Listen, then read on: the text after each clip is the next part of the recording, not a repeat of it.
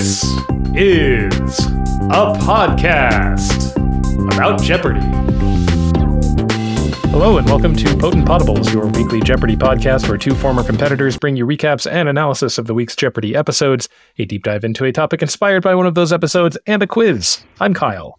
And I'm Emily, and this is the week of January 22nd, 2024. We've got Champions Wildcard quarterfinals this week. We're we're off of the Friday to Monday cliffhanger routine that we were in for a Right. while. Yeah, so that's good. But before we talk about those games, let's check in. How are you doing, Kyle? Uh, I'm doing pretty good. My job has started and I'm doing onboarding stuff, which is not exciting, but at least it's moving in the right direction. So that feels good. And listeners can expect my declaration yeah, as uh, candidate for United States president coming up soon Great. because I am now officially 35 years old. Mm-hmm. Happy and birthday. Thank you. And that's really all it takes, apparently, is to check that box Yeah. To feel like you should run for president. So that's what I'm going Uh-huh. to be doing. I'll be taking up most of my time going forward. So, Yeah. How are What's you your doing? platform? oh, uh, my platform is do things right and not be bad. Good. Okay. That seems like it should be the consensus. And yet, here we are. And yeah, here we Um, are. yeah. And yet, here we are. uh, and and I'm good. Yeah, I'm good. My son had his middle school orchestra concert yesterday. Mm. I got to hear probably 80 fifth and sixth graders play We Will Rock You by Queen on only string instruments. The way it was meant to be heard. yes. yeah. They did they did a great job. He plays bass. For 5th grade, each student must participate in either orchestra or chorus or band and only Love one it. of those because Don't love that. yeah, I don't I don't love that either. It was he was stressed out about before school started about which to choose because in elementary school he was in orchestra and chorus and those were things that rehearsed before or after school and in 5th grade you your music class is one of those things. I think they do some, you know, like music education separate from, you know, the the performance aspect. But they do it in those in those groups he was really stressed out about which to choose and we were like you got to go with orchestra on this one buddy like Hmm. because because the orchestra is going to be especially the kids who already have started playing an instrument you know it's going to be the kids Right. who and, and the chorus is going to be the catch-all for kids who don't have an interest in music Right. um Right. Which is a which is a bummer i don't like when chorus is that Sure. But Yeah. I mean, also speaking from the skills side, continuing to play an instrument every day, if he wants to sing when he gets to hopefully like the high school level where he could choose both, you can Mhm. jump back into vocal a lot more easily and catch up a lot more quickly Yeah. than instrumentals. All right. So, hey, let's talk about Jeopardy. The contestants on Monday, January 22, returning champions who won some games but not enough to qualify outright for the Tournament of Champions are Ron Chung, an economics professor from Lakewood, Ohio, Daniel Moore, a contract compliance analyst from Pittsburgh, Pennsylvania, and Holly Hassel, an English professor from Calumet, Michigan.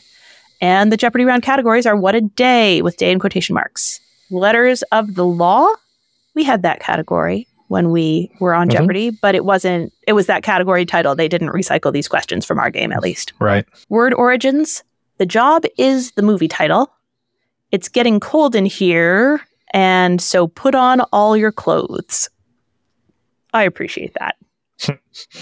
Was that Nelly? Was it's getting hot in here? Nelly? Yes. I think it was, Nelly. indeed Nelly. It was Yeah. Nelly. It does make me realize how much of a dad I am now because when my kids are like, I'm cold, I'm like, well, put on some clothes. Yeah. put on layers get a get a Mhm. blanket what do you what do you expect me to do about it of course i will say my children choose on days that it's like below zero they put on like a ballerina outfit or like their Mhm. gymnastics leotard and i'm like you you're telling me you're cold and you put on like the least amount of clothes possible yeah. you have sweaters you have you have enough clothes that when you don't take care of them there is a four to five inch layer on the bottom of your closet where we cannot reach the floor. Like, Yep. please, children. Yeah. We built a tunnel out of the clothes on your floor. Anyway, that's not Jeopardy. The $800 clue of what a day. I did not know this. The U.S. Army first used this term in 1918 to designate September 12th for the launch of a big attack in France. Makes sense, that's D Day, which the D doesn't really stand for anything. It just stands for like day, like day of days Mm-hmm. is the. Oh, I, I had always wondered what the D stood for. Yeah, it doesn't. It. I think the answer is like not really anything, but Mhm. it's like the the day, the day day. You know. yeah. um, we had a miss and rebound at the $800 level of The Job is the movie title. Mickey Rourke threw his hat in the Oscar ring after his performance as Randy the Ram Robinson in this 2008 drama. Ron tried What is the Boxer? Daniel got the rebound with What is the Wrestler? Which reminded me of my deep dive about boxing for people who, you know, like me, who know that it's separate from wrestling and that's all they've got. Um, and also, I, I was like, oh, there was another movie that I get mixed up. What was that one called? Because I don't think it was The Boxer. The Fighter. Fighter. The Fighter Mhm. was about boxing. Was that Christian Uh, Bale? Christian Bale was in it. Yeah. And Mark Wahlberg? Ah, okay. Mark Wahlberg. Yes. Daily Double number one is in It's Getting Cold in Here in the $400 clue. Pick number 27. It's very late. Daniel finds it. He's at 6,400. Holly's at 3,200. Ron's at 800. Wagers 3,000. Gets the clue. On February 3rd, 1996, the Star Tribune and the Pioneer Press headlined a big stat for these two adjoining cities negative 60 degrees. And he gets correct with what are Minneapolis and St. Paul. Uh, so at the end of the Jeopardy round, Holly's at 3,200, Daniel is up to 9,600, and Ron's at 1,200. Double Jeopardy categories are short stories, temperamental artists. This category is mid, with MID in quotation marks. Who's what? Aviation pioneers and jukebox musicals. Challenging jukebox musical category. I struggled with that one also, to be honest. Um, Yeah. And I'm, oh, I'm oh the- so did I. Yeah. yeah, I, I, I'm usually the one who's like, oh yeah, music category, musical category, no sweat. But yeah, But the, I don't know. The jukebox musicals I feel like are much more forgettable. yeah, I'm not, I'm not a big jukebox jukebox musical gal. Yeah, Yeah. so I recognized the title of A Beautiful Noise, but couldn't remember who that was about. That was Neil Diamond. Mhm. That one was a triple stumper. Girl from the North Country, this boy from Duluth. That was the sixteen hundred dollar level. Ron tried with his Prince. That turned into associated with Minnesota, so I guess that makes right. sense. Yeah, I, I see the logic there. That turned into a triple stumper, and it was Bob Dylan. On Your Feet, that's Gloria Estefan. That was a triple stumper, but I did know that one. I couldn't remember because anytime I hear that, like I, I forget who it's by, but I it just takes me to Parks and Rec. Leslie Knope uses it as her campaign song uh, Mhm. for her campaign rallies when she's running for uh, city council. Every Yeah. everything comes back to the office or Parks and Rec for me, apparently. Yeah. Once Upon a One More Time, Daniel got that one. That's Britney Spears. I didn't even know there had been a Britney Spears jukebox musical. I think it opened and then immediately closed. And then they did. They also got the two four hundred. We will rock you, as Yeah. we just discussed. That's by Queen, Right. and Ron got that one. Have I talked about the four hundred dollar clue of who's what on the podcast? I don't. I feel like I have. I don't think May- so. Maybe not. I've talked about it in a lot of settings because, anyway, the clue is in mythology, all of the world's troubles escaped from this object, but hope remained. Uh, Ron got it. That's Pandora's box. That was, you know, that's the the story of Pandora's box. She was given this box and told not to open it, and she opened it anyway, and all the evils came out. But the it never makes sense to me that hope is also in there because it's like it's filled with the world's evils, and hope is typically not evil. So Yeah. did she close the box before Hope got out? Which in which case, like, why would we have it? Or was Hope in there with all the evils? Neither of those make sense. There was a version that I came upon as an adult that instead of saying like Hope remained, it's that the last evil that she kept in the box was foresight. And because we don't have foresight, we can have hope. Huh. Huh. That's interesting. I like that version better because it makes a lot more sense. Even, I mean, aside from the fact of that it is a myth, you know, but in case you come across that in Mythology Yeah. Talk, there's a, another version. Yeah, it's interesting. I did not realize there was a movie of this short story at the $2,000 level. Kristen Roupenian's 2017 tale about a date gone wrong. It became a 2023 movie with new events dreamed up by the screenwriter. How quickly we forget Cat Person, which came out in December. The short story was in December 2017. Um, And then there was like a follow up essay alleging that it was based on like that it wasn't autobiographical but like that the author had based it on like real people without getting their permission uh, Ooh, yeah so you know you want to you want some cat person drama go track that down it was a slate essay um okay. Yeah did you read cat person when it I was did going not. oh, okay Not to my knowledge. I'm, you know, I might have and just forgot. Uh, Yeah. That was a long time ago. That was a lifetime ago. That was before we were even on Jeopardy. it was before we were even on jeopardy yeah Yes. I can't even remember that far back. Daily Double number two is at the $800 level of this category is mid. I know what that means because I'm a cool young person. Fig number 11, Ron finds it. He's at 5,200 with Holly at 8,400 and Daniel at 9,200. He wagers 3,000, which will not quite put him into second place, but almost. And he gets the clue the Demon of Noon is the translation of the French term for this, which may lead to buying a red sports car. And he gets it. He it is midlife crisis. French name makes it a lot more dramatic. Mm-hmm.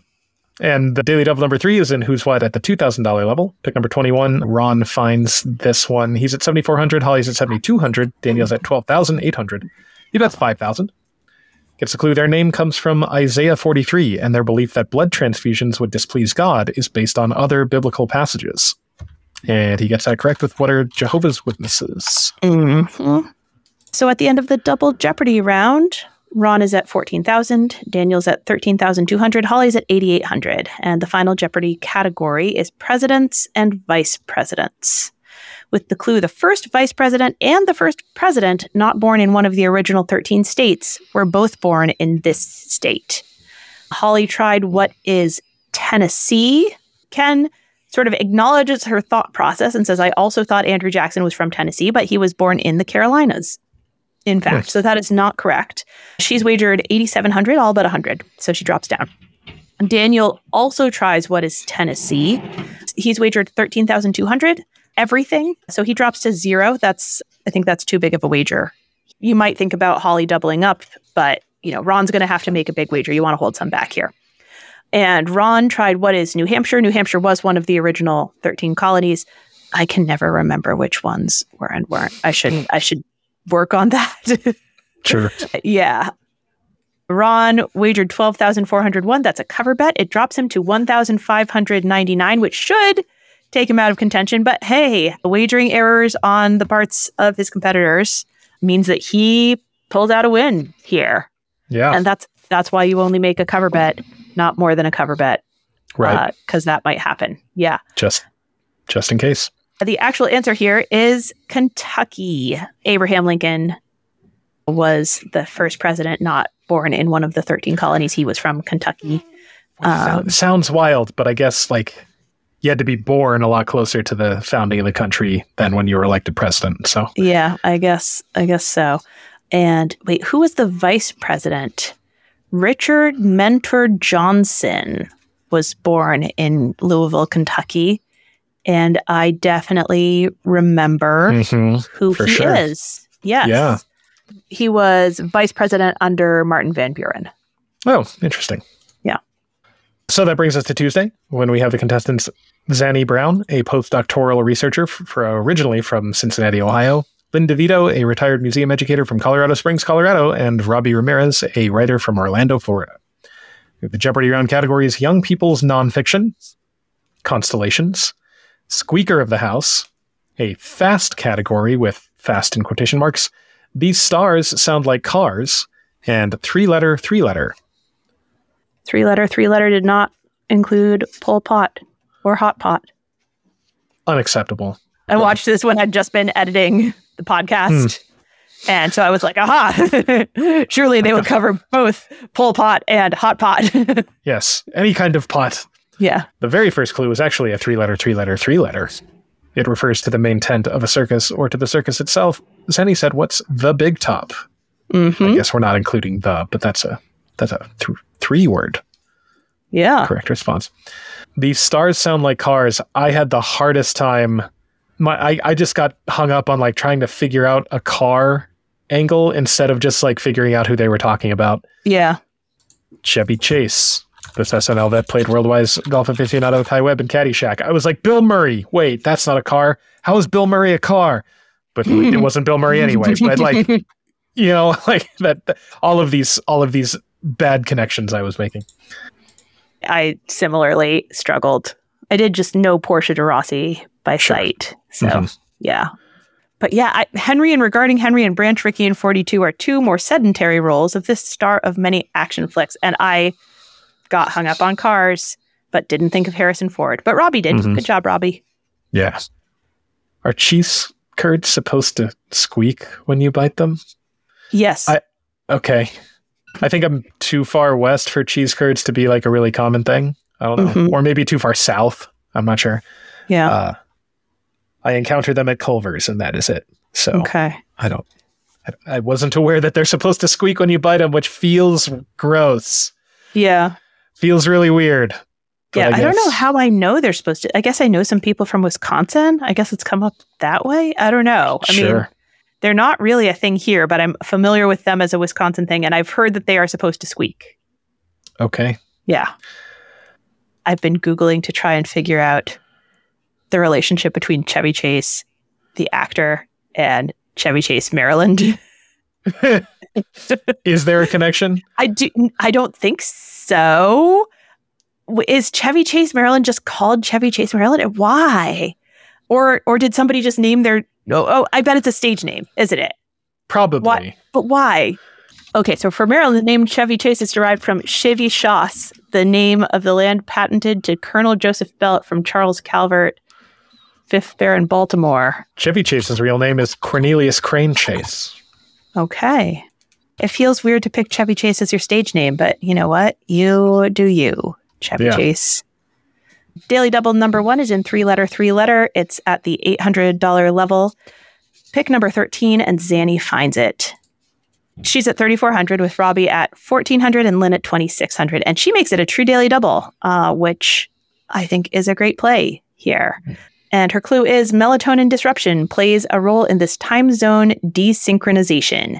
She gets it correct. It's jet lag. Mhm. So at the end of the Jeopardy round, Robbie's at 3,800, Lynn at 4,000, Zanny at 11,400. So she's really, you know, ca- gotten a lead and then capitalized on it.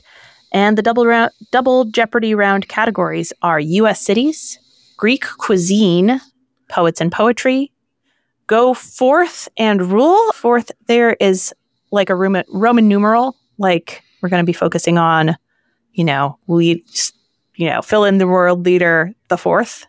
Right. Movies, movies in rewind and rhyming verb pairs. Are those called Reginald numbers? Yes, Okay. regnal numbers. Thank you. I was, I just, I think I just learned that term this week. So I was, I wanted to make sure that I actually got it right. There were two instances on this board where I thought if I were on stage, I would call it Jeopardy's favorite. You know, if I got the Mhm. correct answer. $400 level of poets and poetry. Edina Scotia's Darling Seat begins addressed to Edinburgh, a poem not in the Scottish dialect by this man. And I would have said, what is Jeopardy's favorite? Robbie Burns. Mm-hmm. Lynn got it. That's good. And then the $1,200 level of Go Forth and Rule. Hmm. Yohannes IV, emperor of this African country, spent much of his 19th century reign repelling military threats from Egypt and Italy. Zanny gets what's Libya, but Lynn got it with what's Jeopardy's favorite, Ethiopia. Jeopardy's favorite. Yeah. Yeah, And I believe- absolutely. I believe Addis Ababa comes up later in the week. Yes, yes, it does. I got so messed up in this round by movies in rewind. I got all, I think, of the movies in rewind, but then I kept trying to chronologically reverse all the other clues. movies in rewind was really, I mean, it was a fun category. Um, Yeah, the $2,000 level. A slave entertains ancient Rome and rises to become an army general, an advisor to the emperor, and a happy family man. Robbie got that. That's Gladiator. The $800 level, a government worker flies to Iran with some folks and tries desperately against long odds to get them to a Canadian's house.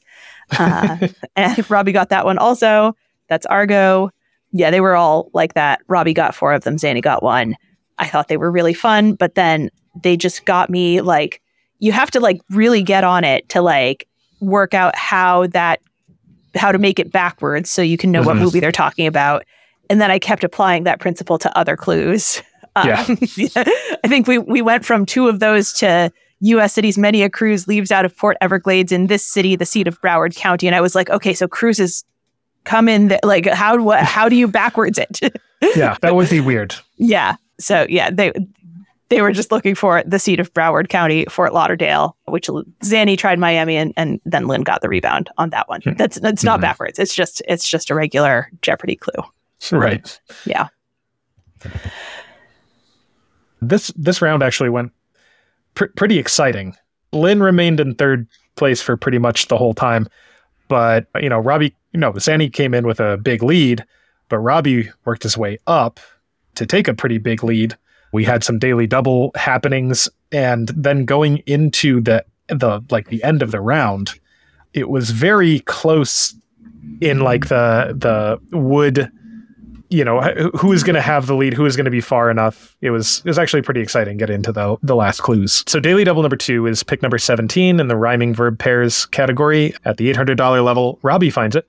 Like i said he's gotten himself out to a big lead. He's at 15800 lynn's at 6000 zanny's at 9400 he wagers 5800 he gets the clue to do away with a law and to make something smoother and shinier by rubbing it. And he doesn't get there. He starts with what is to repeal but uh, that's incorrect. It's abolish and polish. And daily double number three is at the $2,000 level of go forth and rule. Zanny finds this one. She's at 11,800, just behind Robbie, who's at 12,000. Lynn is trailing at 5,600. Zanny tries to take the lead with a $3,000 wager, and her clue is Peter IV was king of this region of northeastern Spain for 50 years, and often at odds with Majorca and Castile. I guess I should I should mention about her wager because I noted this. I saw her eyes go to the scores, but then I saw her eyes also sort of flick across the board and try and figure out, you know, how do Mhm. I wager big enough that I can keep the lead if I get this right? Right. Because there's not much cash left on the board. She guesses Catalonia, um, but it's Aragon, so she does drop down. Yes. So going into Final Jeopardy, Robbie's in the lead at 12,800, Lynn is at 6,000, and Zenny's at 9,600.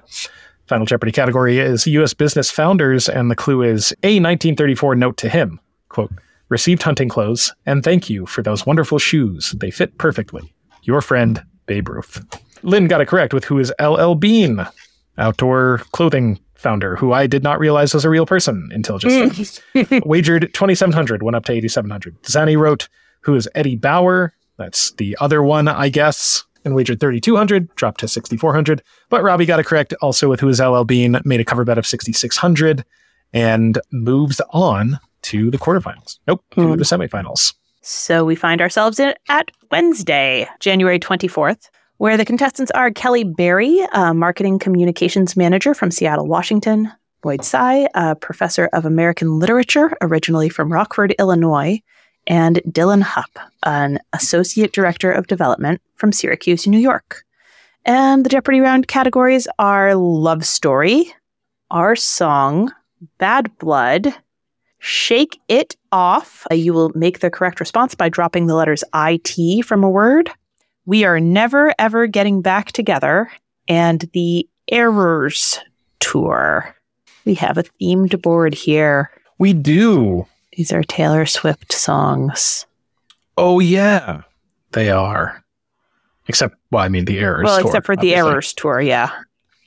My daughters enjoy listening to Taylor Swift. hmm and my older daughter who is you know very firmly in a very literal stage of development with every single song we listen to once she figures out what the lyrics are she'll ask us is this a real story is this song real or is she making it up and we're like you know most most songs are kind of in between child most of the songs you hear it might not be a specific story it might be but it's usually kind of like based on like experiences that the singer has had or that Mhm. somebody has had or Yeah.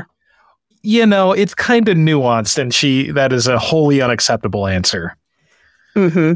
to that Mhm. child she's like Yeah.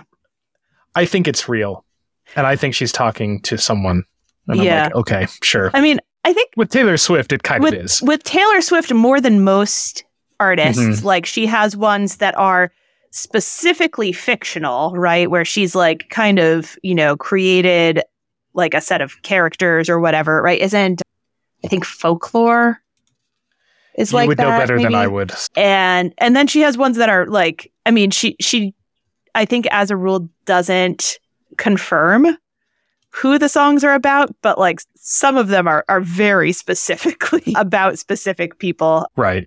Most notably all too well i would say.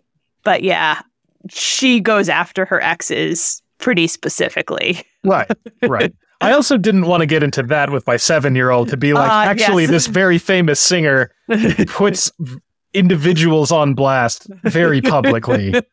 And we're just kind of cool with it. I, in you fact we turn them into number one hits. Yeah. You know, I, I mean, I don't know. Like I've I have explained what's going on with all too well to to my eight year old. I'm like, she was dating a man who was much too old for her and really should have known better. And he was not good to her. And she's like, he didn't show up for her 21st birthday. And I'm like, I know, right? And she's like, do people boo him when he walks down the street? who knows child maybe Yeah. maybe Yeah. We didn't really touch on Taylor Swift in the content of the clues themselves. no no we did not we did touch on content that has been covered in the podcast there's a triple stumper in bad blood at the $800 level To prevent bleeding problems due to a deficiency, newborn babies are given a shot of this vitamin, vital for cl- blood clotting. Dylan guessed what's folic acid. It's vitamin K. Mm-hmm. I recall you discussing vitamin K. Yeah, I think that might have been like in the quiz when I did like the history of vitamin C. Mm-hmm. Yeah, Mm-hmm. I do we believe talked so. About that. Mm-hmm. A vitamin K shot. That's important. I was relieved that they gave Kelly credit at the $800 level of the errors tour. Examples of this oopsie with ism or without include chicken pops. He took her for granite and decapitated coffee. Wait, what's chicken pops? Chicken pox. Oh, chicken pox. Okay, got it. And Kelly rang in and then tripped over her words a little bit, which is sort of apt. Uh, Yeah, it makes if you're gonna get it wrong that way, this is the one to do it on. yeah, but she was close. She was close enough. Malapropism is the response there. Daily double number one is pick number 10. It's at the $800 level of Shake It Off. Lloyd finds it. He's at 1200 Dylan's at 1400 and Kelly is at 1800 Lloyd bets it all, gets the clue. Drop it from a word for a hollow space to get this South American rodent. And Lloyd does not get there. Guesses what is a hamster? I don't. I mean, you're guessing guessing a rodent. I was trying to get there from capybara, but then I was like, Yes. no, no, no, no, no, no, no, no, no, no. I like I got to cavity and I was like, what? What else could it be? Apparently, there's a rodent called a ca- cavy or cavy. Yes. Cavy? Yep. A cavy. Never heard of it. I think it's made up. No, But- it's real. I've seen one. Mm, yeah. Okay. Sure. So you say. All right. Anyway, Lloyd drops to zero, but there's plenty left in the game. So going into the double Jeopardy round, Dylan is at 1600. Lloyd is back in the lead up to 6200, and Kelly is at 4000. Double Jeopardy categories are Bald is Beautiful, One Term Presidents, Island Countries, Art and Artists, Business Travel, and From the Latin. Uh, Lloyd had a fun response at the $1,200 level of Bald is Beautiful. They showed a picture. This St. Louis Cardinals great slugged his 700th home run in 2022, his last season in Major League Baseball. Uh, and Lloyd responded, Who is the wretched Albert Pujols? And then he said, Go Cubs. Is that like the adjective wretched there? Did he just pick that? Or yeah, I that don't think like a- I don't think yeah. Albert Pujols is commonly referred to as the wretched. Yeah, yeah, yeah. Yeah. Okay. Yeah. I think he was just. He's it's just that he was a Cardinal. And yeah. Yeah.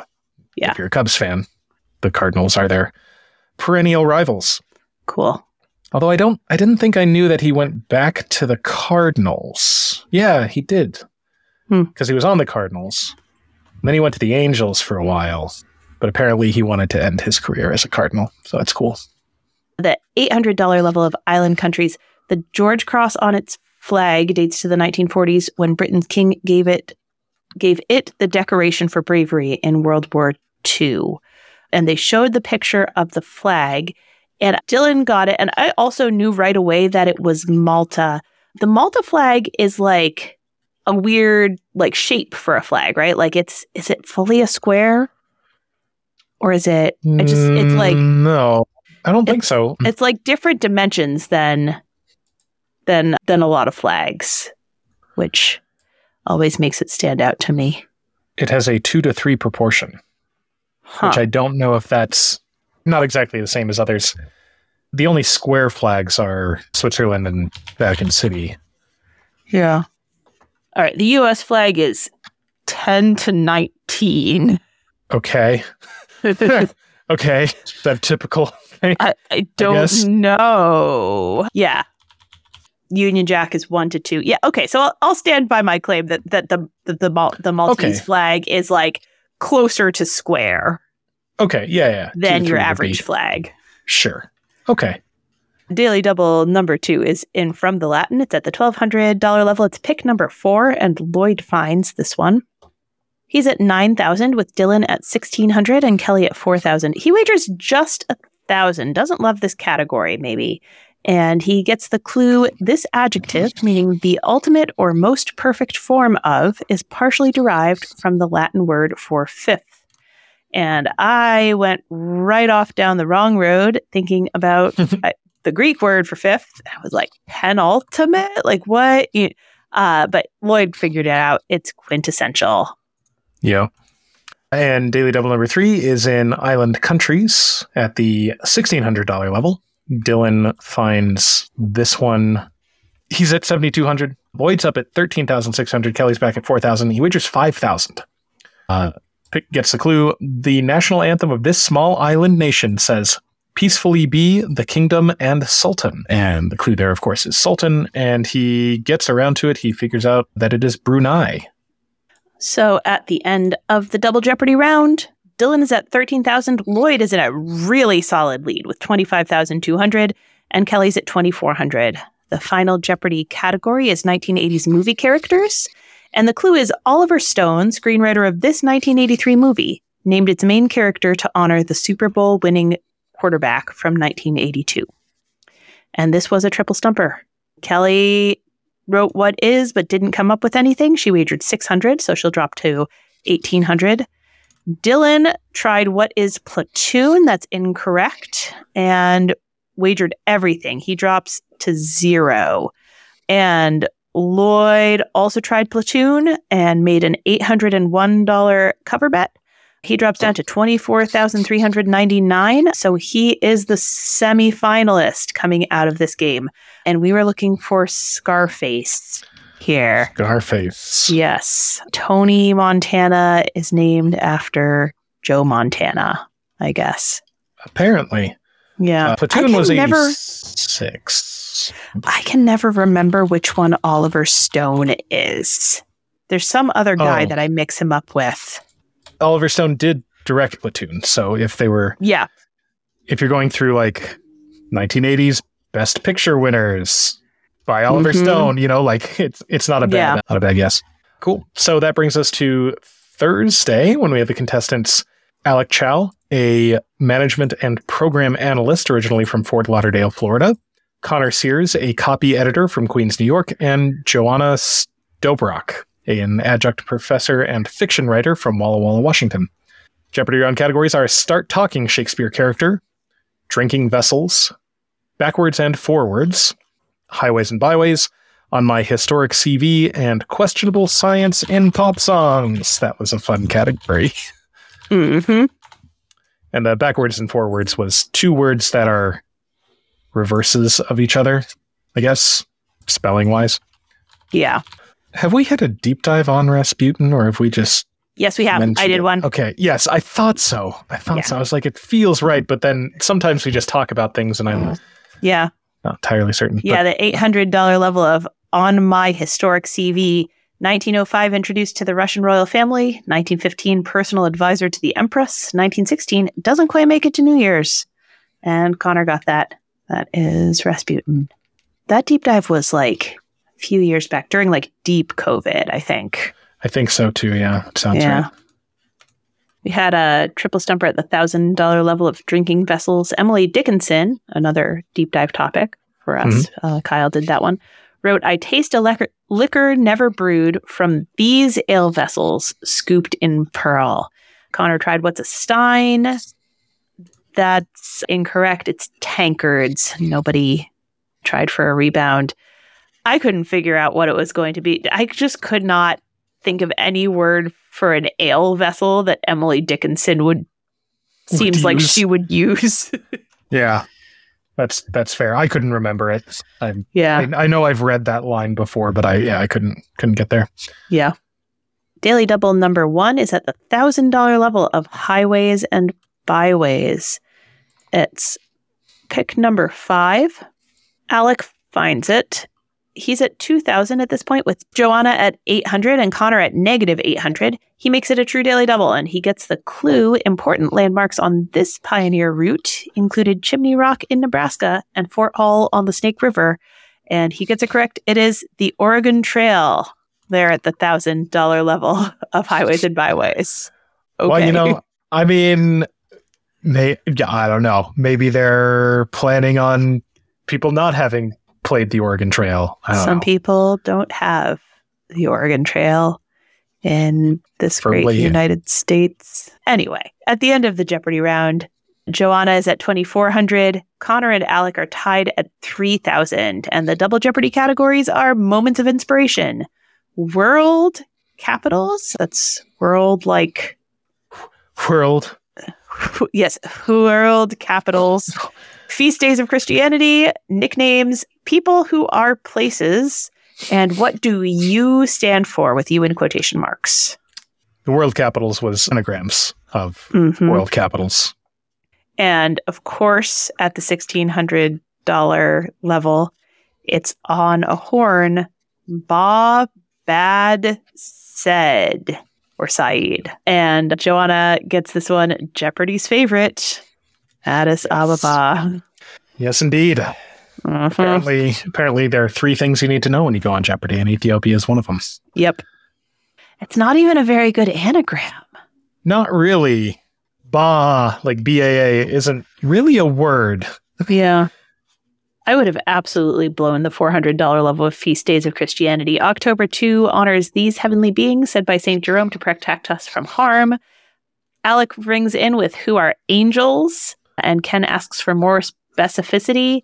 And Alec gets it, it's guardian angels. And I think that I would have thought about several churches I know that are called All Angels or Saint So and So and All Angels. And like my I think I would have gone with all angels, which would not make sense.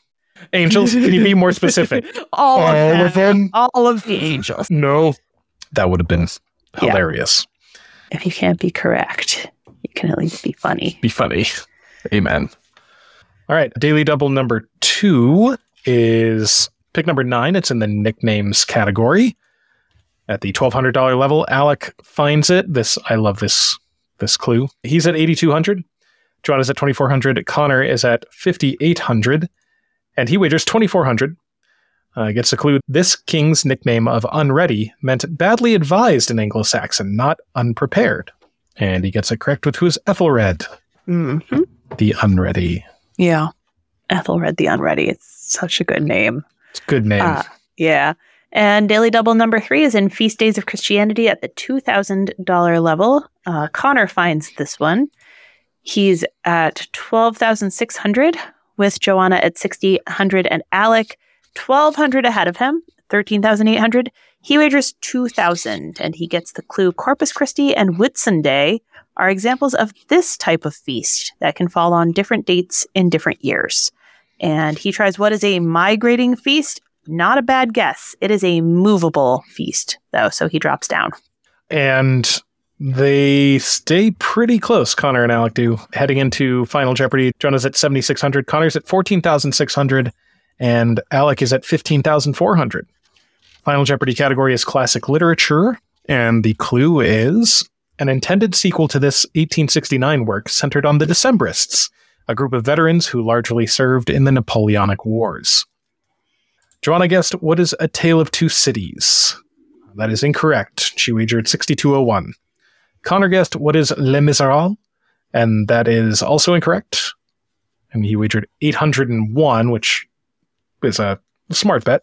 And Alec got it correct with What is War and Peace? Made a cover bet of Mhm. 13,801. So Alec gets that semifinal spot. I see how Napoleonic makes you think French, unless you rem- like you have to kind of know that the Decembrists were Russian Right. Yeah. to kind of point you in that direction. So Yeah. I these were the three novels that I thought about. I did not remember who the Decembrists were. And I can't quite remember whether they're all three the right time period, but like I thought about Les Miserables, A Tale, Tale of Two Cities, or War and Peace, and ultimately decided I would go with War and Peace. So, you know, I think all three of these sort of, you know, were were in contention for me. So I was I was feeling very clever. Yeah. That brings us to Friday. This is quarterfinal game nine. So we'll come back on Monday and do semifinals. And then we'll have a Thursday, Friday finals. That'll be Mhm. nice. Our contestants, yeah, our contestants for this last of the quarterfinals are Itai Sofer, a news producer and journalist from New Orleans, Louisiana. Michael Menkus, a data analyst from Kansas City, Missouri. And Tamara Gaddis, an editor from Chicago, Illinois.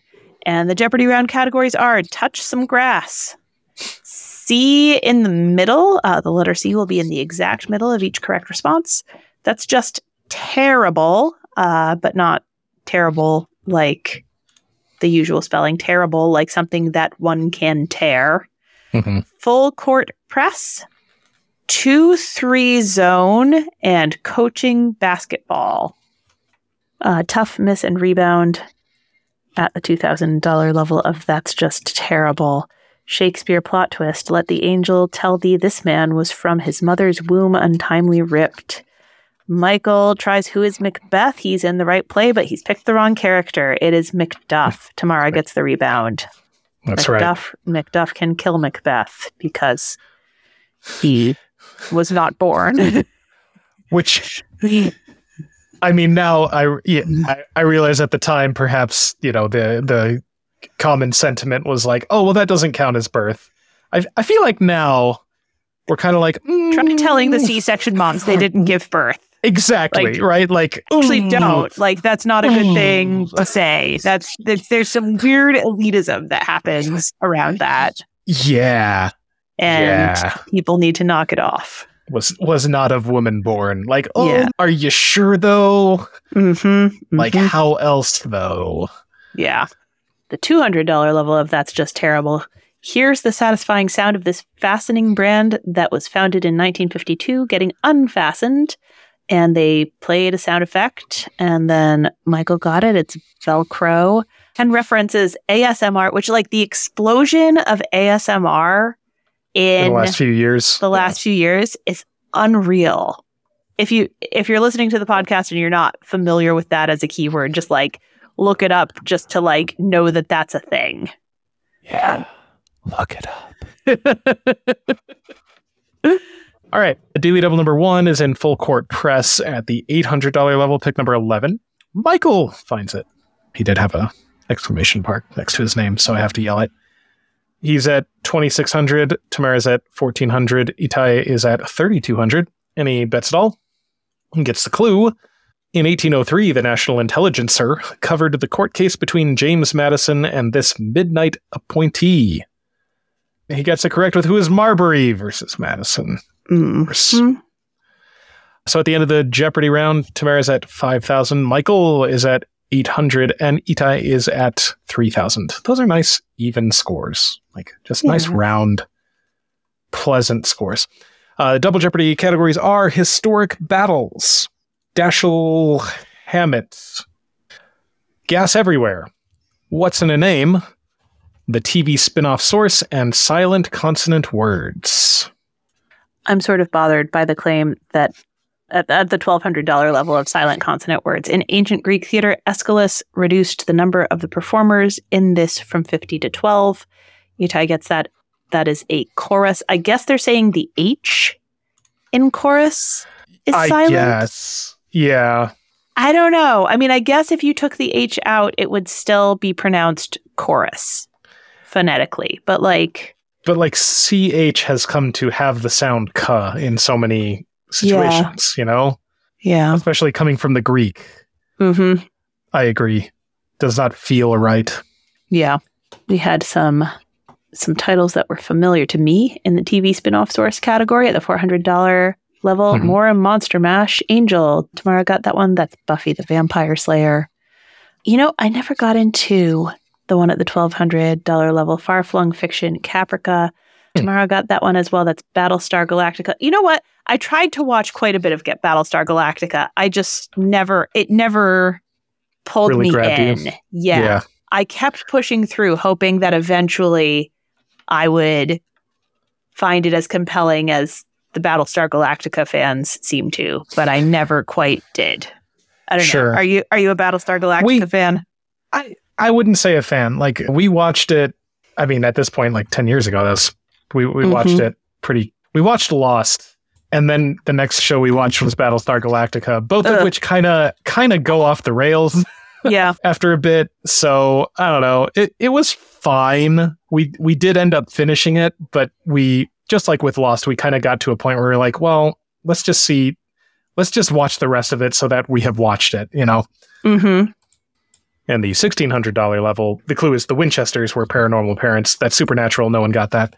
There was a good year or so where, despite my never having watched a single episode of paranormal or uh, of, of Supernatural, my Facebook algorithm was convinced that I needed every single post about Supernatural to show up on mm. my feed. Why I don't know. Now it's convinced that I am the biggest like comic book fan. I get nothing but Marvel and DC posts, and I don't Huh. understand why. Okay.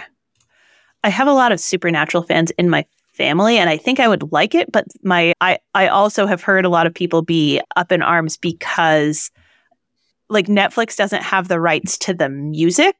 Like like part of hmm. part of Supernatural was I guess there was like a lot of like classic rock, you know, like the soundtrack was, you know, was something people liked about it and Netflix had to replace it with like other stuff that they could get the rights to. And so streaming it, I guess, is supposed to be a pretty different experience from watching the Hmm. original series. Curious. Yeah.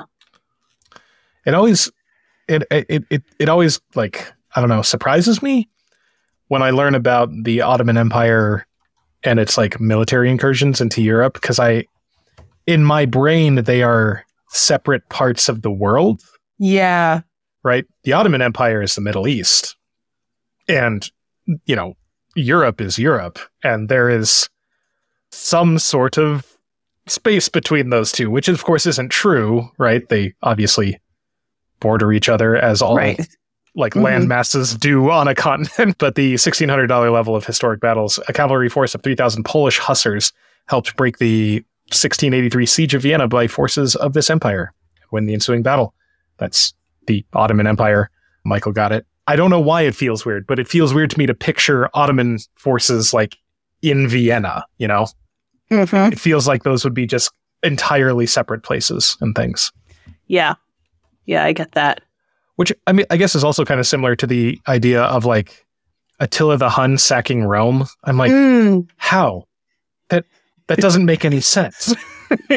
That is an insurmountable distance. It's like Marvel and DC. You're not supposed to. You're like you're in the wrong. You're just you're supposed to be over there. yeah. Daily double number two is in What's in a Name at the $1,600 level. Pick number seven. Tamara finds this one. She's at 6,200 with Michael at 12,000 and Itai at 1,000. She wagers 4,500 looking to get close to the lead and gets the clue. The name of this ocean liner was a Roman province that included what is now Portugal and western Spain. And she gets it. It is Lusitania. She's very animated, which is cool to see. Yeah. Uh, and Daily Double number three is also found by her in the silent consonant words at the $1,600 level. At pick number 20, so it's later in the round, she's up to 11,000. Michael's at 18,800. And Itai is at 1,800. She wagers 7,000. Try to try to get up close to that lead. Gets a clue relevant or suitable. It comes from a French phrase meaning to the purpose. It seems like she feels like she should know it, or that she does know it, but she can't get there. She guesses what is apt, but it is apropos. Hmm So she drops down. That drops her to 4,100. And she really scrambles to try to recover and get into contention for the round ends. And there were there were times when I thought she was going to be able to do it, Mhm. but she doesn't quite make it. At the end of the double jeopardy round, she's back up to 8500. That is a $4400 recovery in the last 10 clues. Pretty good. It's pretty solid, but Michael has picked up a little bit more now also. She would she would have needed him to, you know, she she would have needed to either get a little bit more or for him to have a miss or two, but he's picked up some more. He's at 20,800, so he's in a lock position. Itai has also made it up a little bit. He's at 5400. And the final Jeopardy category is leading ladies next in line. And the clue is Janet Gaynor, Judy Garland, Barbra Streisand, her. So you got to kind of puzzle this one out. Itai gets it. It is Lady Gaga. These are the leads in four different screen versions of A Star is Born. Uh, Mhm. Itai's wagered 601, putting him at 6001. Tamara tried who is Bernadette Peters. Solid guess. If you can't figure out, you know, sort of what they have in common, Bernadette Peters feels kind of in line with I don't know Janet Gaynor, but Judy Garland and Barbra Streisand. Like I, I see mm-hmm. I see the through line. Tamara wagered nothing, so she'll sit pat, stand pat, stand pat, stand pat. She'll she'll stay at eighty five hundred. I don't I don't know how to speak English. Michael tried who is Hepburn. Michael ribs him a little bit, says, you know, covering your bases could be Audrey Hepburn. He didn't wager anything either. So he stays at 20,800 and we'll see him back next week for the semifinals. Yep. So that's the week. And this is the point in the middle of the episode when we remind you that we have a Patreon, patreon.com slash Potent Podables. The money from that comes in from listeners like you, a couple dollars a person, some something like that, and helps us with the costs of making this podcast. You know, there's hosting costs and software costs and whatever. We've been experimenting with software stuff. So if you noticed the sound quality is different and possibly worse, please bear with us. We're trying to figure out how to do this in a, an amount of time that works for us. We found some things that work faster, but maybe not as well. We're going to keep working on it. I would submit to you that nobody is as bothered by the poor sound quality as we are. Probably uh, not. Probably, it's a Probably bigger not. deal to us. But but if anybody is, we are working on it. Yes, we absolutely are. But the things that we're trying, that's all that's all stuff that we're paying for with the with the money from the Patreon. So thank you for those who are helping us out over there. If you have a couple bucks a month to help us with that, patreon.com slash Potent Podables.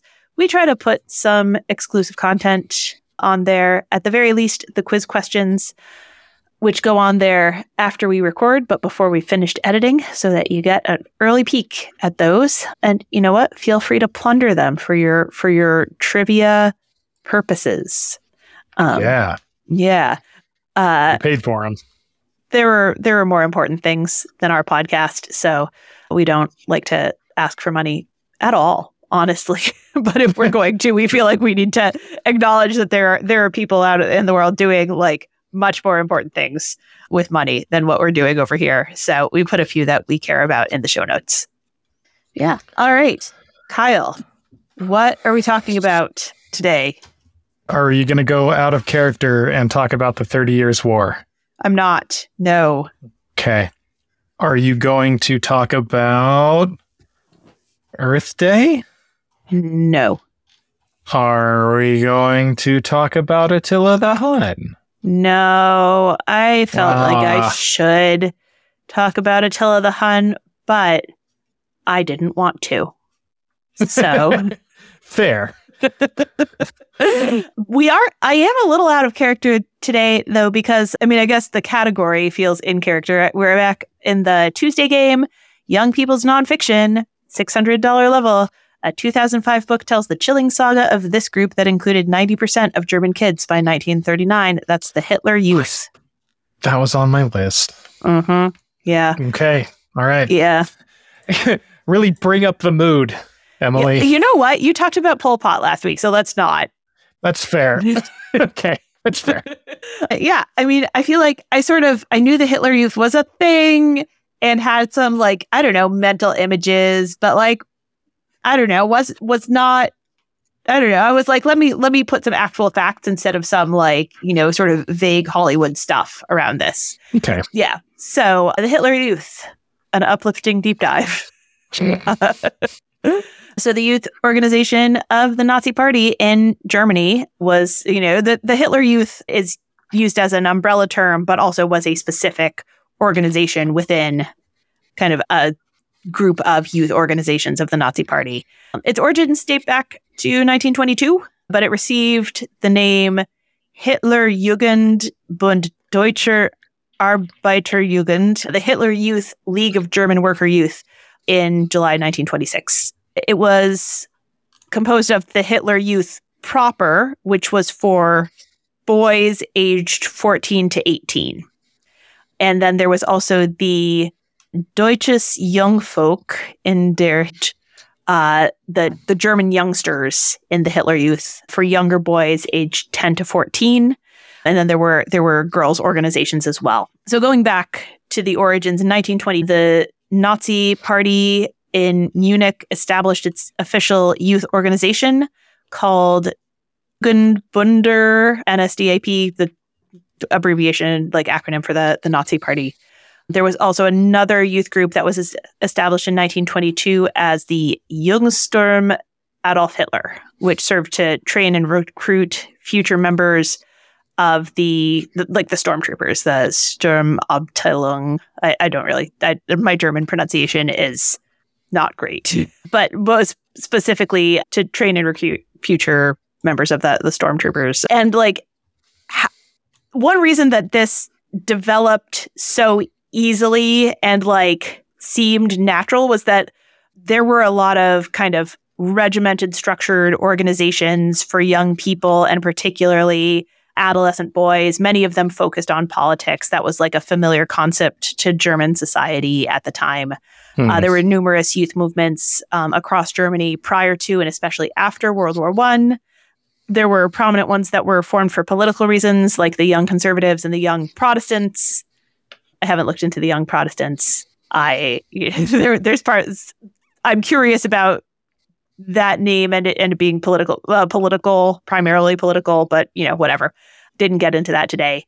So forms originally in 1922. It has like about 1,200 members in 1923. The Nazi youth groups were ostensibly disbanded after the November 1923 Beer Hall Putsch, which was a failed coup d'etat by Hitler and other Nazi leaders in Munich. Approximately 2,000 Nazis marched on the Feldherrnhalle in the city center, were confronted by a police cordon. Ultimately, 16 Nazis died, four police officers, one bystander, and this led to the imprisonment during which during which Hitler wrote Mein Kampf. So the groups are ostensibly disbanded during this, but they didn't really fully disband. They instead continued to operate somewhat clandestinely and under a new name, Großdeutsche Jugendbev. Greater German Youth Movement. I don't know how to pronounce that one in German. I can't even. I don't think I can even attempt it. It's too many. There's there's too. It's just too long. and then in 1926, uh, July 4th, that organization was officially renamed uh, Hitler Jugendbund der Deutschen Arbeiterjugend, Hitler Youth League of German Worker Youth. And that took place about a year after the Nazi Party was reorganized. And the sort of mastermind behind this was Kurt Gruber, a law student from Plauen in Saxony. By 1930, the Hitler Jugend had enlisted over 25,000 boys aged 14 and up. And they, at that point, had set up a junior branch that I mentioned, the one for boys aged 10 to 14. And then there was a parallel organization for girls.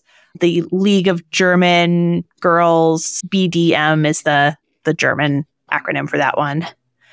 When the Nazi Party was refounded, the membership of the Hitler Youth grew to over 5,000. Five years later, so like 1930, it's at 26,000. By the end of 1932, it was around 108,000.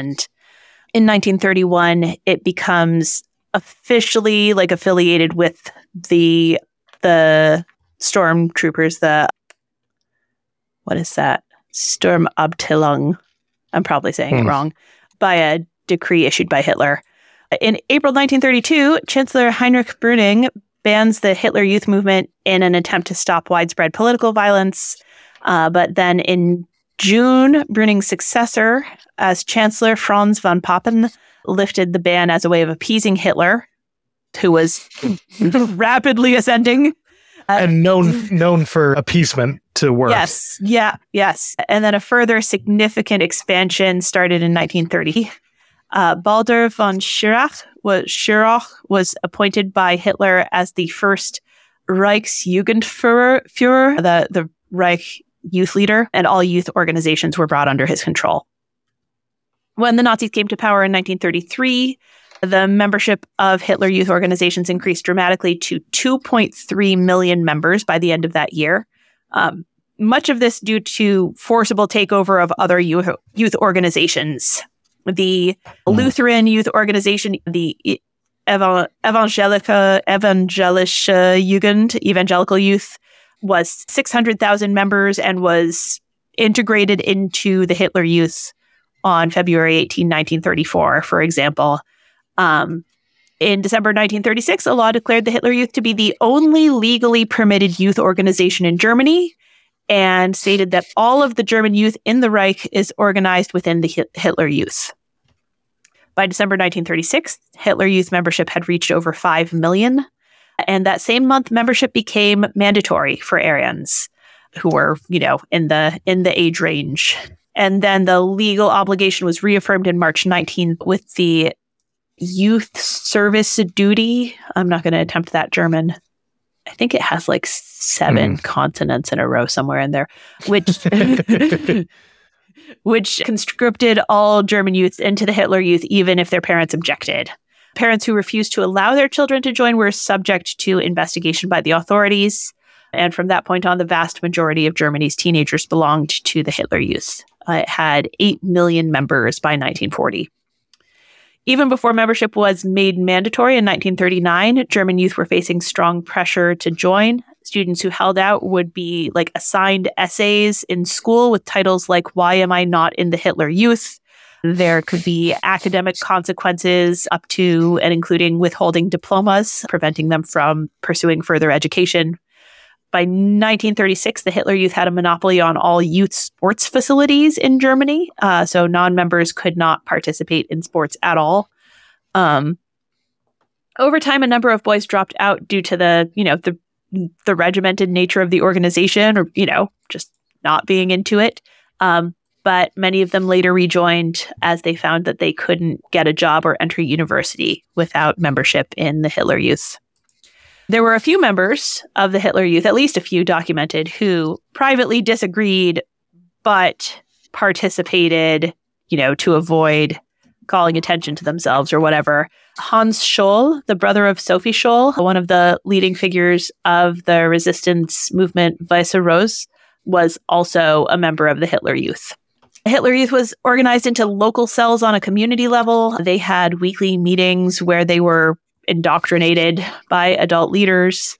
And then regional leaders would organize rallies and field exercises with several dozen local cells participating. And then there was a national gathering annually in Nuremberg where members from all over Germany would converge for the annual Nazi Party rally.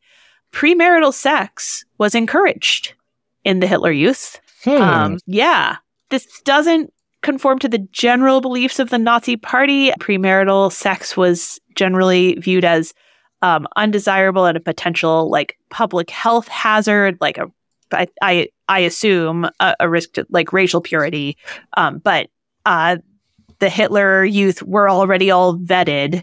Um, and so they didn't have the same kinds of problems with that. The 1936 Nuremberg rally had 100,000 Hitler Youth in attendance, and about 900 of the girls came, but ages 15 to 18 became pregnant in the it like immediately subsequent, you know, presumably at that event. um, yeah. The Hitler Youth maintained training cad- academies, which were designed to nurture future Nazi Party leaders. Also maintained several corps designed to develop future officers for the armed forces. There was another branch, the Deutsche Arbeiterjugend, the German worker youth, which was a training ground for future labor leaders and technicians. They ran a bunch of monthly and weekly publications. Hitler Youth were encouraged to kind of report back on church activities. So they were used to break up church youth groups and spy on religious classes and Bible studies and church attendance and, you know, what was being taught in the churches. The organization appropriated many of the activities of the Boy Scout movement, which was, you know, banned when all the youth organizations other than Hitler Right. Youth were disbanded. Boy Scouts were disbanded, but they appropriated a bunch of the Boy Scout stuff, camping and hiking and whatever.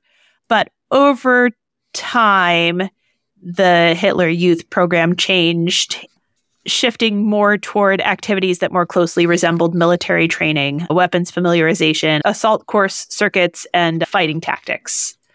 Shortly before World War II begins, the, the leader of the Hitler Youth agrees with General Wilhelm Keitel that the entire Hitler Youth leadership must have defense training. On May 1st, 1940, Arthur Axmann was appointed deputy to Schirach, whom he succeeded as the Reichsjugendführer of the Hitler Youth, the leader of the Hitler Youth, on, on August 8th and began to reform the group into an auxiliary force which could perform war duties. The Hitler Youth became active in German fire brigades, assisted with recovery efforts to German cities affected by Allied bombing, and then also assisted in things like the postal service, railway service, government offices, and so on. In 1942, Hitler decreed the establishment of Hitler Youth defense training camps led by Wehrmacht officers. So Nazi leaders began turning the Hitler Youth into a military reserve to replace manpower, which had been depleted due to tremendous military losses. Axmann proposed the idea of a combat unit of Hitler Youth members, and in 1943, Hitler approved the creation of a unit of Hitler Youth members who were born in 1926. So these would have been 16 to 17 year olds in a dedicated Hmm. military unit. That was the 12th SS Panzer Division Hitlerjugend, who in 1944 were deployed during the Battle of Normandy against the British and Canadian forces to the north of Caen. Hmm. 20,000 German youths were were there, of whom about 3,000 died. They took out like 28 Canadian tanks. Hmm. Yeah. That's heavy stuff. Yeah. Yeah. As German casualties escalated, members of the Hitlerjugend were recruited into the military at ever younger ages. By 1945, they were commonly drafting 12 year old Hitler Youth members. yeah. During the Battle of Berlin, Axmann's Hitler Youth formed a major part of the last line of German defense. They were reportedly among the fiercest fighters. The city commander, General Helmut Weidling, ordered Axmann to disband the Hitler Youth combat formations but in the confusion, this order was never carried out. The Hitler Youth took heavy casualties, and only two ended up surviving. Hmm. Yeah. Yeah. So once Nazi Germany was defeated by the Allied powers, the Hitler Youth, uh, like all Nazi organizations, was officially abolished uh, by the Allied Control Council on October 10th, 1945, and later banned by the German Criminal Code some Hitler Youth members were suspected of war crimes, but also they had been literal children. Children. Um, so, yeah. So, no serious efforts were made to prosecute these claims. The Hitler Youth was never declared a criminal organization, but its adult leadership was considered tainted for, you know, having led that effort. Many adult leaders of the Hitler Youth were tried by Allied authorities. Baldur von Schirach was sentenced to 20 years in prison. but not actually for the Hitler Youth stuff, for other things he did. And Arthur Axmann received a 39 month prison sentence, but was in May 1949, but was found not guilty of war crimes. Membership in the Hitler Youth had been compulsory. Everybody had been, you know, pretty much all the people in in those, you know, of those ages had been involved. So it's not surprising or uncommon that many senior leaders of East and West Germany had been members of the Hitler Youth. It wasn't seen as compromising because, you know, it had been mandatory. Right. Um, like literally yeah. everyone. Yeah, literally everyone. Like some people managed to like mostly kind of dodge, but like, yeah, no, li- like literally everyone. Social historians have referred to those born in Germany from 1922 to 1930 as the Hitler Youth generation. And we see like a couple of different things with that generation. This is a generation that was immersed in Nazi propaganda at a young and formative age. And so that makes some members of this generation some of the most fanatical adherents of Nazi ideology. On the other hand, this is a, you know, this is a generation that has been, you know, very much harmed by that. Historian Gerhard Rempel reports that a large percentage of the boys who served in the Hitler Youth slowly came to the realization that they had worked and slaved for a criminal cause which they carried for a lifetime. Some of them recall a loss of freedom and claimed that their time in the Hitler Youth had robbed them of a normal childhood. I think, arguably, I- I Nazism that's robbed a lot of people of a normal childhood. Yes. Yeah, for sure. So that's that's what I know now about the Hitler Youth. Um, yeah, it's it's dark stuff. But I don't know. I guess I'm glad that I looked into it rather than going with my kind of vague, kind of mostly media driven image Yeah. that I'd had. Yeah. Yeah, for sure. Yeah. Yeah. So, are you ready for a quiz? Yeah. Yeah. Guess. Cool. I don't really have a theme here. Some of it's Hitler Youth and some of it's kind of like adjacent, like youth organization kind of question. I don't know. Like it's Okay. it's it's a mishmash. All right. So, question one.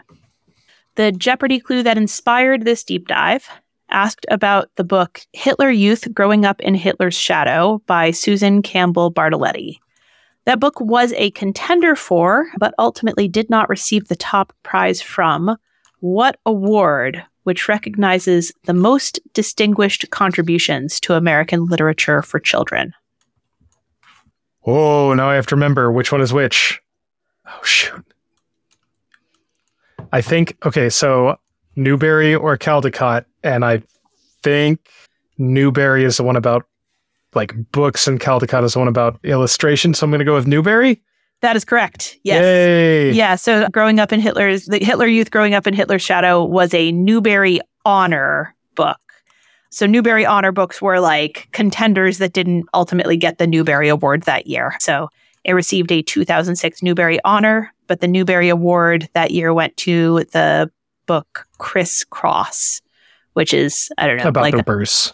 Yes, about the rappers. I I don't really remember Chris uh, what Crisscross was about, but I, I looked up and it's you know like like friendship and emotions and you know coming of age, you know Oh, whatever. all that yeah, nonsense. all yeah. that stuff. Yeah, but hey, nice. You remembered that it was Newbery and Caldecott is the art one, so you're at ten points. Question two: In a famous Rodgers and Hammerstein musical, the character Rolf is presumably a Hitler Youth, given his age and what else we know about him. What is the song in which he assures Liesl that since he is older and wiser, he will take care of her? Oh, jeez. I don't. I haven't watched The Sound of Music in at least a decade. I'm trying to go through the, the songs, and the kids don't sing in a bunch of them. Pretty sure it's not whatever the song is where they say goodnight. I don't know what the name of that song is. Rolf is not one of the Von Trapp kids. He's the is the teenage love interest. Oh, that's right. That's right. That's right. That's right. Oh, yeah, yeah, yeah, yeah, yeah, yeah, yeah. See, this is how much I don't know of Sound of Music. Mhm. Is again, I don't remember the titles. Like, I, I think I know the song, so I'm just gonna say 16 going on 17? That is exactly correct. Okay. nice job. Yeah. Yeah. So Lisa is 16 going on 17 and Rolf is 17 going on 18 in Mm. in Austria. So he he would have been in Hitler in the Hitler Youth at that point. Pr- Um, presumably, yeah. yeah. Yeah, yeah. I mean also he is he's he, he's a full-on Nazi. Um Yeah. yeah. Yeah. Feels Yeah. bad. Yep. Yep, yep. But hey, nice. You got it. 16 going on 17 is correct. You're at 20 points. Question 3. What is the title of the 2019 film written and directed by Taika Waititi in which the title character is a 10-year-old Hitler youth who discovers that his mother is hiding a Jewish girl in their attic? It's Jojo Rabbit. It is Jojo Rabbit. I hadn't seen Jojo Rabbit and I didn't realize that that was what it was about. Yeah, I, I haven't seen it either, but I have come across that it's based on a book Yeah, a book and called that the Caging Skies apparently. but you know more about this than I do. I think. all I do is all I all I know is what I read is that like Jojo Rabbit is very kind of like positive, uplifting like story, and like he you know like learns about being a good person and all that. But apparently the book is not that. Huh. Yeah, I haven't read it. I haven't seen it. I don't know. I just saw something about like in the book he's actually just a bad dude to the person who is Ooh. living in his house. Okay. Um, and it's not necessarily a good thing. So yeah. Okay. Well, I'm putting Jojo Rabbit on my list, but maybe not Caging Skies. I don't know. All right. Uh, you're at 30 points. Question four Hitler Youth in many ways co opted the structures of the scouting mov- movement, but as far as I know, they didn't do the activity for which Girl Scouts are currently best known by the general public cookie sales. Between the two manufacturers, uh, Little Brownie Bakers and ABC Bakers, which manufacture Girl Scout cookies for different regions of the country, there are 13 varieties of Girl Scout cookies currently available, some of which have two names. I will give you one point each. For, for each variety you can name up to 10 points. oh my god. And if you if you name like the you know like one name of something One that has two names, you can't you can't. I, I'm not going to give you a point for the other name for it, the same thing. Okay, hang on. I'm I'm writing down. I'm I'm engaging my fat child brain. All right. hmm There are 13 varieties? Yeah. That cannot be true. They would they wouldn't all be available to you because some are made only by ABC and others are made only by Little Brownie. So yeah, so no market has all 13 available to them.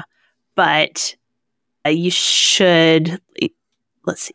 One one market has one, two, three, four, five, six, seven, eight, nine, ten. Okay, so you'd have to get all of them if you're doing Little Brownie. And then I think ABC has more. Let's see. One, two, three, four, six, seven, eight. Oh no, they also have ten. Oh, this is maybe too hard. I think if you get to if you get to seven, I'll give you I'll throw you three bo- bonus points and we'll and we'll make that a full ten. Okay. Let's see. I have Samoas, Yep. So that rules out. Okay. trefoil, Yep. tagalong, Mm-hmm. do do. Hold on, I'm getting behind now. All right. So you said Samoa's, Thin Mints, Trefoil, Tagalong, and do Dosey do. All right. Nice. And that's all I have. I'm trying to picture the boxes. We don't we don't get any other varieties. There's an, a very new one. There's like the newest one. Yeah, the viral. and I got it last time and it was good and I don't remember what it's called because it's new and that's stupid. There shouldn't be new things for me to learn. you know what? I don't think I'm going to get them. So I'm just going to cut it at 5. I'll I'll take it. All right. 5 points. So, okay, nice job. Five points. And the names that you're throwing me tell me that you're in a little brownie baker's market. So the other ones that you could know are the Girl Scout s'mores cookie, uh, Okay. Toffee Tastic, the gluten free one. Never even seen I I They're- guarantee they're I've not- never seen that. They're not good. Lemon ups Adventurefuls, which are brownie inspired with a caramel cream and sea salt. You are making these up. I swear. Uh, There's not. no way these and are then real. Raspberry Rally, the ones that went viral and were selling in the resale market for like a squillion dollars. Uh, you know, y- it it just sounds like you're making things up. Yeah. Yes, no, I am. I am. and if you were in an ABC Baker's Market, Thin Mints are the same, but then Samoas are called Caramel Delights. Dosey Dos are unfortunately just called peanut butter sandwiches. Oh, Tagalongs, for reasons I cannot excl- explain, are called peanut butter patties. Uh, there's lemonades. Trefoils are just called shortbread. Oh, I feel I feel so bad for the people in the ABC Baker's Market. yeah. Uh, there's a there's a gluten free caramel chocolate chip. There's something called Toast Yay. Um, something called toasty, whatever that there are. French toast inspired cookies dipped in icing, and then they also have Adventurefuls What? and raspberry rallies. There also Again. are something like 60 discontinued varieties. I cannot begin to tell you how many attempts they've made at a lemon flavored Girl Scout cookie. and they just keep retiring them because it is not working. Someday, you know, perseverance.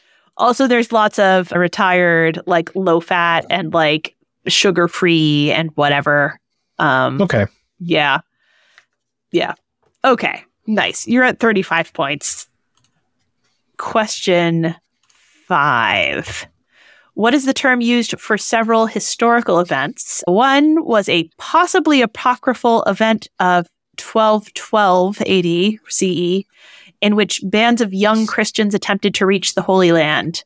Another was a 1963 march in Birmingham, Alabama, which greatly increased the pressure on JFK to support civil rights legislation, but was opposed by Martin Luther King Jr. because of the risk to the 5,000 school students participating.